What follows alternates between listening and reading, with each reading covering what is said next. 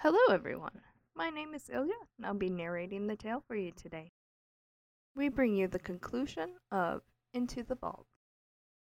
There aren't as many entries as there were last time, but that's the charm. You never know what you'll get when you present the themes.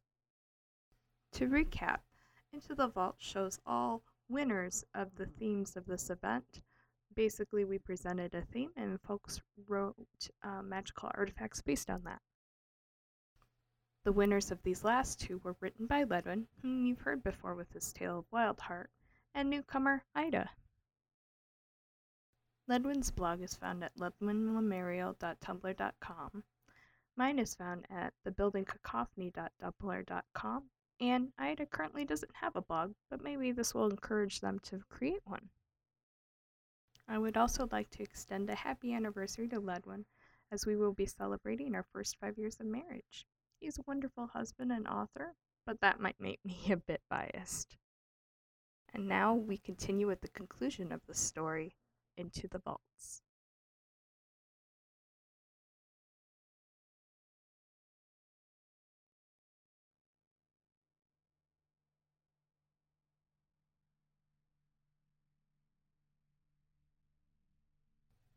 Ilya doesn't seem to respond right away as she is thinking. After a few moments, the mage speaks again. Whatever, Mira. Ida put anything in here? She always speaks about her highborn line or something or other. She has one entry she has permitted. It contains an audio file that was included with the artifact. Let me tell you about the Serpent of Venomous Secrets.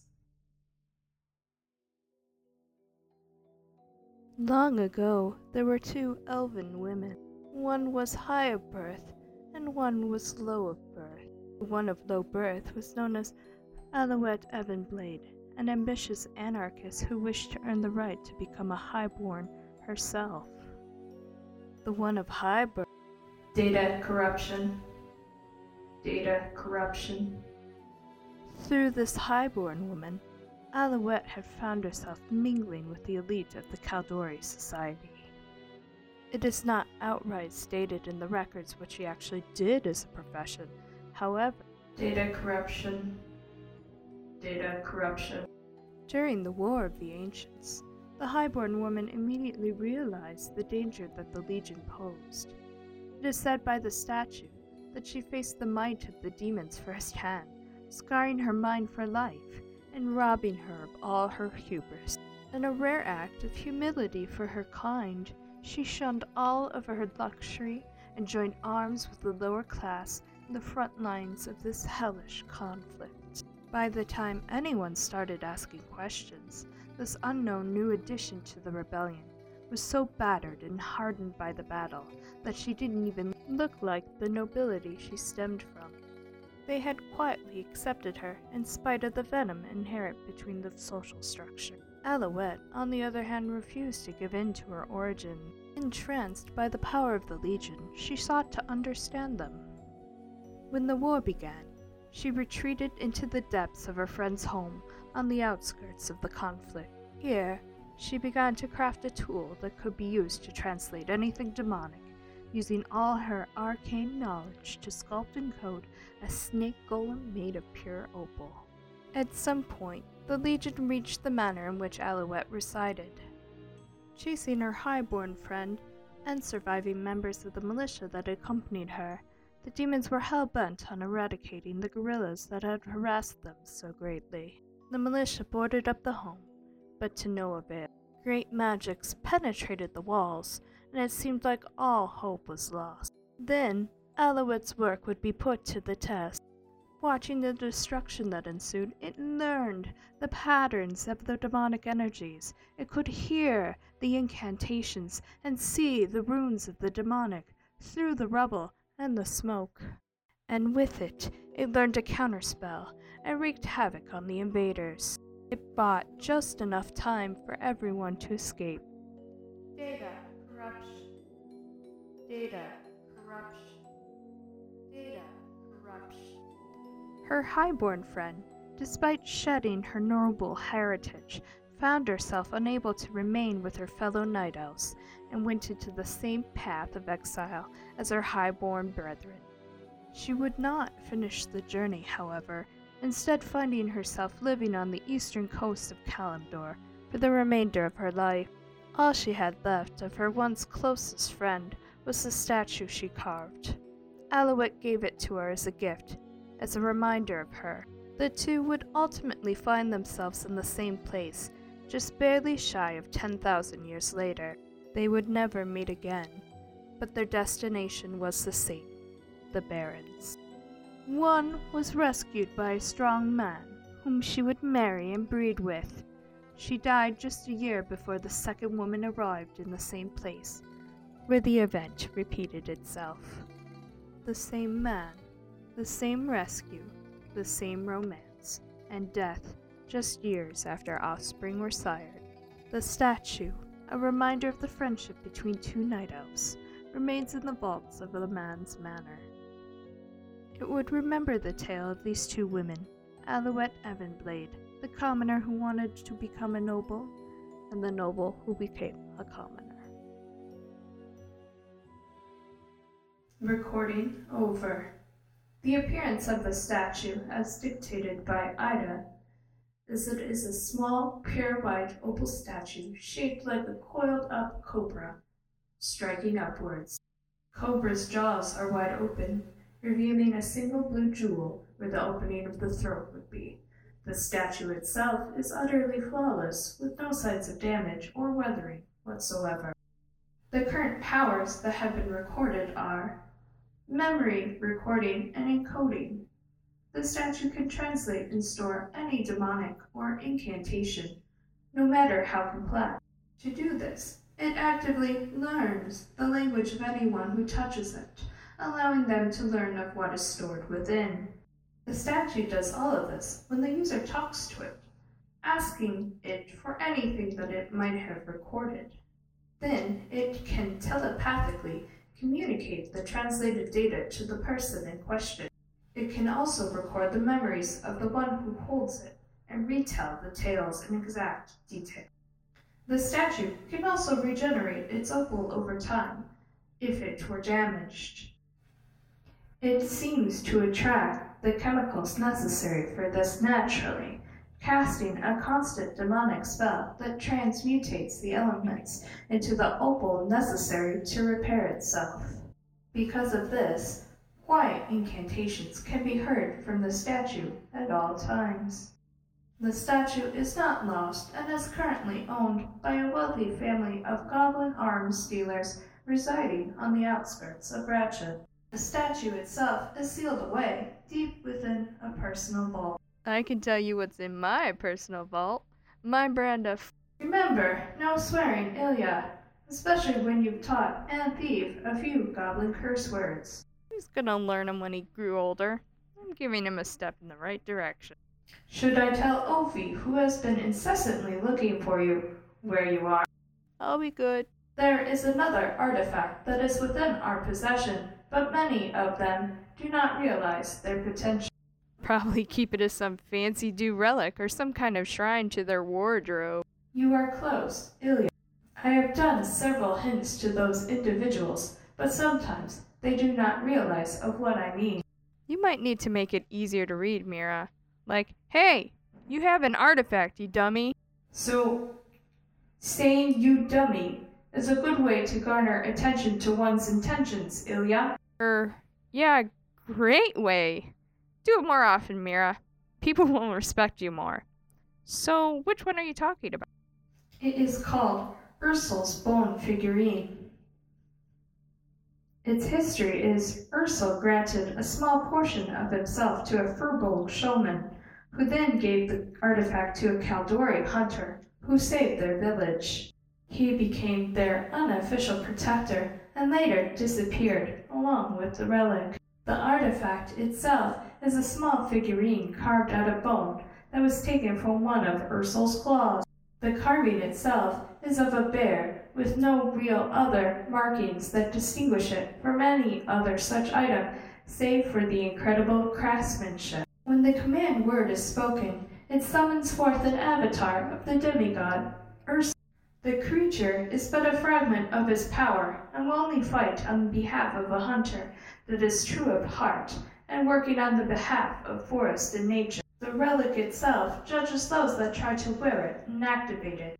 Should it find a hunter worthy, they will feel the embrace of Ursol, and if necessary, the command word will be granted to them. The word spoken again will cause the avatar to disappear. The relic will only be usable for a 30 minute period and takes a night to recharge. It is currently sitting in a wooden cedar box owned by one of the scions who is unknowing of its power or that it is even magical. There is also a magical recording of the artifact left in its steed, Ilya. I will play it for you now. Mira, if you do that, I'm just gonna fall asleep. And then I will wake you with the electrocution protocol called ZAP. You won't do it a second time. I bet. Initializing recording. The Queldore woman dashed through the underbrush, taking no note of the branches and brush that was trampled underfoot or in the way. She'd long since stopped caring about trying to remain stealthy, knowing that it would be futile. Sticks and brambles grabbed at her armor, and her skin below, tearing where they could find hold. There was no time to think, and no time to pause. Every burning breath that she took was one that reminded her that she was still alive, and she still had to move. Worn leathers were torn and ripped from the slashing blows of her attackers, both of the monstrous kind and of the beasts that they'd brought with them. Her deeply tanned, weathered skin was marked with long cuts and jagged tears from where their weapons and teeth had found home. Blood oozed from too many wounds to count, and Marissa Whisperwind knew that if she paused even for a moment, they would be on her. Behind her, the harsh guttural sound of ogres can be heard as they called out to one another, all of them still on her trail. Mixed in was the howl of their hunting direwolves, hulking creatures that she knew would tear apart if given a chance. It was a testament to her skill and her training that she was even still alive. That, and the sacrifice of Shade, a panther her friend that had been with her these past five years. Tears stung her eyes when she thought back to the sacrifice that the animal had made when she had been surprised by a small group of ogre scouts. Her left arm hung uselessly at her side, though she didn't think it was broken, merely dislocated. She'd lost her bow when she tried to bring it up to block an attack of one of the ogres. It'd broken apart like it was kindling, and when the club hit her arm, it was all she could do to stay conscious. It was then that Shade leapt upon the ogre, tearing into the monster's face with claw and tooth. It was not much more of an annoyance for the ogre, though, who'd lost an eye in the savage assault, but had broken the beautiful panther's spine as it threw him against the tree after tearing it away from its face. She would remember the sound of his back breaking for the rest of her life, and then the soft wheeze of the panther life left him, and Shade's eyes glassed over. Focus! She mentally forced herself to push it aside. If she didn't survive, then his sacrifice would have been in vain, and she wouldn't, couldn't allow that. She would allow herself to grieve later, when and if she lived. Her sides burned with the effort of continuing to run through the forest, and her eyesight was clouded with black dots. Head swimming, Marissa realized that she was going to need to figure something else out if she was going to get away from these ogre. She looked around as she ran, raising her gaze to the mountainside that loomed to her left. It was then that she thought she saw something, a small overhang of moss and rock, and below it was a hole. Was it a burrow of some kind? The thought ran through her mind, even as she turned to head towards it, though she had no idea how she was going to be able to reach it, or if it was even anything more than a hollow. She knew, though, that her energy was flagging, and even if she had a couple minutes lead on the ogre and wolves, it wasn't long enough for her to rest, and that, more than anything, was what she needed at that moment.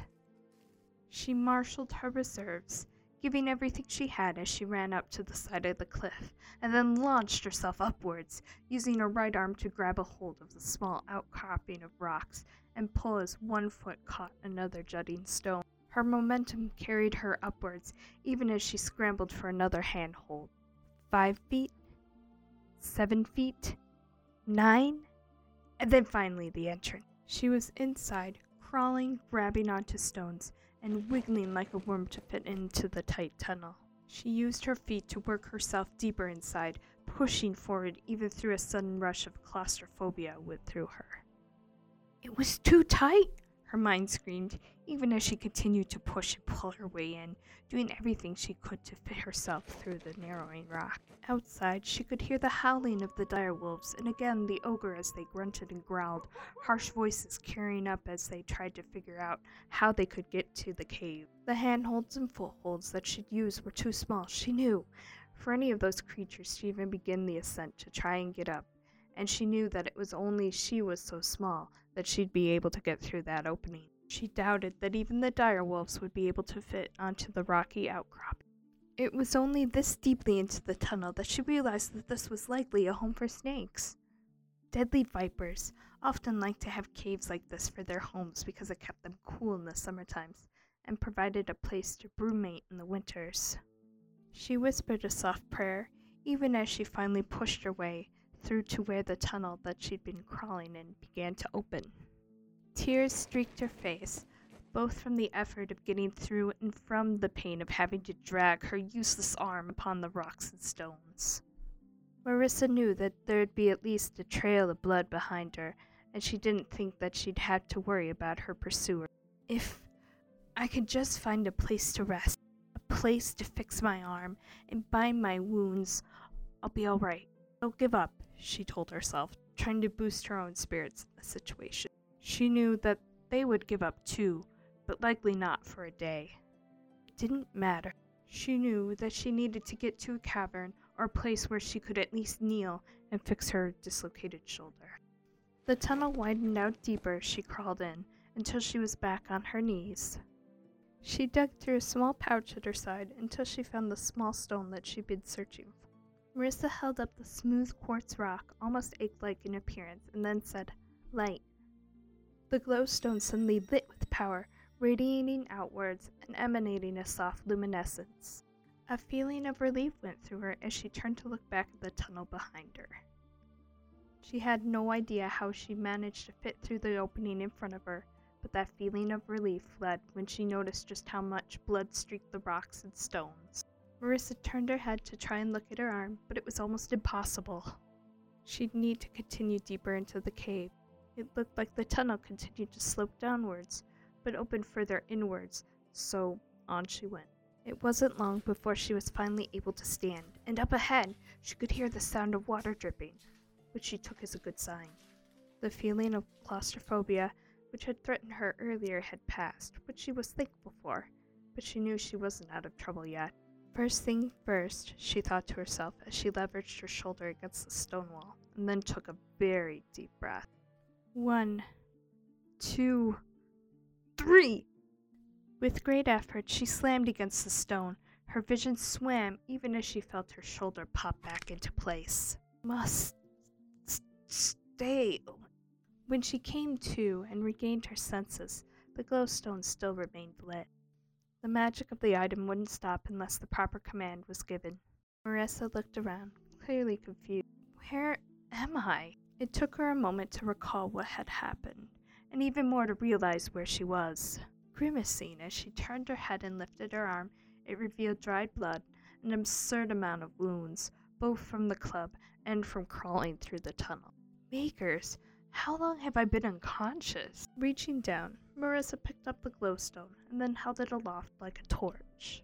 She looked back the way she came and considered crawling back out, but something made her hesitate. She'd always been naturally inquisitive, and if her parents were to be believed, foolhardy and impulsive. She looked down to her left hand, eyes moving to the spot where her pinky finger should have been, but wasn't any longer. Yes, impulsive.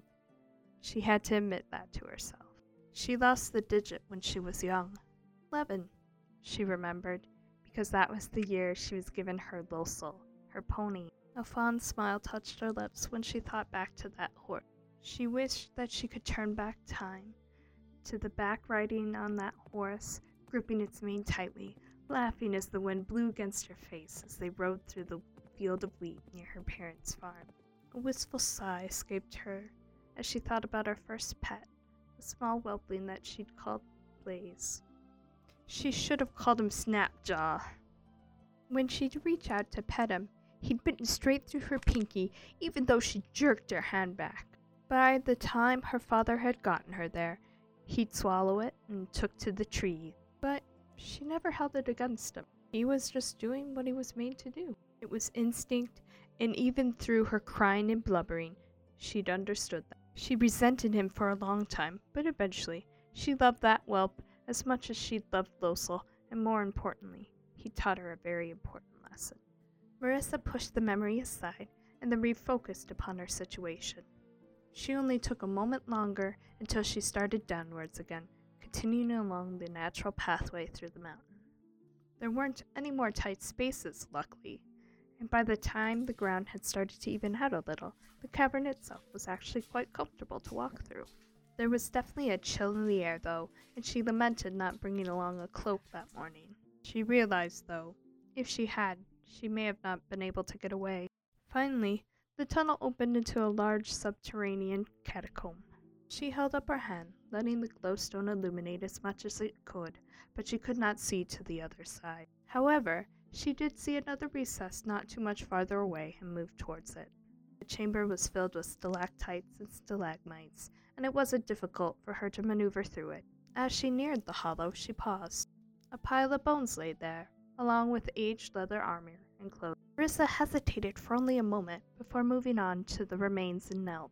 There was a layer of dust upon all of it, but it was easy enough to gently brush aside. If the designs on the armor were any indication, she'd guessed it was from a Kaldorei, perhaps thousands of years old. She frowned as she murmured aloud, I wonder who you were. The Kaldorei woman looked over her shoulder and held aloft the glowstone again, as if thinking that someone was sneaking up beside her. But the chamber was quiet, and nothing stirred in the shadows.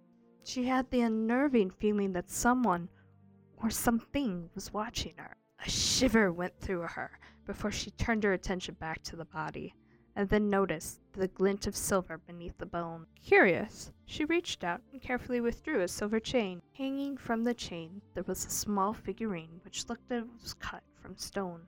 She took another lingering glance at the body and then rose to her feet. As she did, her head swam, and she felt as though the entire catacomb were slipping away. Desperately, she tried to steady herself before her vision shifted, and suddenly she wasn't in the catacombs anymore. She was watching a scene of a group of Kaldorei and Furbolgs? Normally, she might have expected the two groups to be in arms and fighting against one another, but this seemed different. She couldn't hear anything, but she saw a Furbolg shaman hand over a necklace to one of the Kaldorei.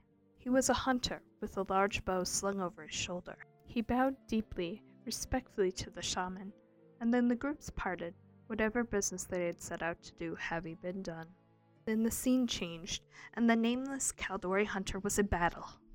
He was firing off arrows just as fast as he could slip an arrow from his quiver and onto his bowstring. Then, as he used the last of his ammunition, he reached up and grabbed a hold of the necklace with a small carved bone fragment. She could see him yelling, though not what, and then the green wisps of magic escaping from around his hand. From behind him, a large bear materialized out of the ether, seeming to be created from nothing and charging headlong into the monsters that the hunter was facing. It was larger than any bear that she'd ever seen before. The beast charged into the enemies, sending them scattering. It tore through the monsters ferociously, rending them apart as easily as tearing through paper. The giant bear's claws looked as though they were glinting in the sunlight, and Marissa could have sworn that they were metal. The large bear made short work of the monsters and then faded from view as the green wisps of power retreated back around the Kaldorei's hand. When he lowered it, the bone carving glowed green for a moment longer and then faded, as did the vision. Marissa had no idea what happened to the hunter, though she realized that he was likely the one that died here in the cave. The bow propped up on the back of the hollow confirmed her suspicions. Whether he crawled his way through the hole that she'd come through, which seemed terribly unlikely given the size of the Kaldorei, or he'd come another way and perished here from wounds. Didn't seem to matter. She lifted the necklace, hesitating briefly, and then placed it over her head. A weight settled over her as the bone figurine settled against the skin of her chest. Instead of a chill, though, warmth spread through her, and in her mind came the words that she hadn't recognized, and from a voice that was not her own, but another's. Deeper and bestial, almost growling like a great beast. A bear. Thor Thor Ulsildor. Ilya! Ilya! Ilya's eyes opened up to a very cross Ophi as she woke up from her nap. Mira! Ilya called out, but the cross elven girl firmly clamped on Ilya's ear, with Aurora next to her in tow. You can't keep leaving muddy footprints all over the floor, Ophi grumbled. Mira, you traitor! Ilya called out while Ophi continued to march them out of the vault. Perhaps it was wrong to keep Ilya occupied while the two of them arrived, but it was part of the new protocols that Demi had installed. It was upon Ledwin's suggestion, after all, the Ophi protocol. Until we meet again, Ilya. Mira called out as the vault doors closed once more. And here we finish off our tale with Ilya getting her just desserts. Or at least some of them, as Ophi can be quite the lecturer. We applaud all those that give us these stories, so thank you so much for allowing us to read them. Please enjoy the song chosen at the end of the podcast. The details of such will be provided below. If you do enjoy our work, feel free to subscribe to our YouTube section or sign up for the podcast in any one of the links below. Want to submit a story? There's a link down there as well. Let us know how we're doing. We'd love to hear from you. Like always, our time together is short, but with what little time we have, thank you for sharing it with us. Good night.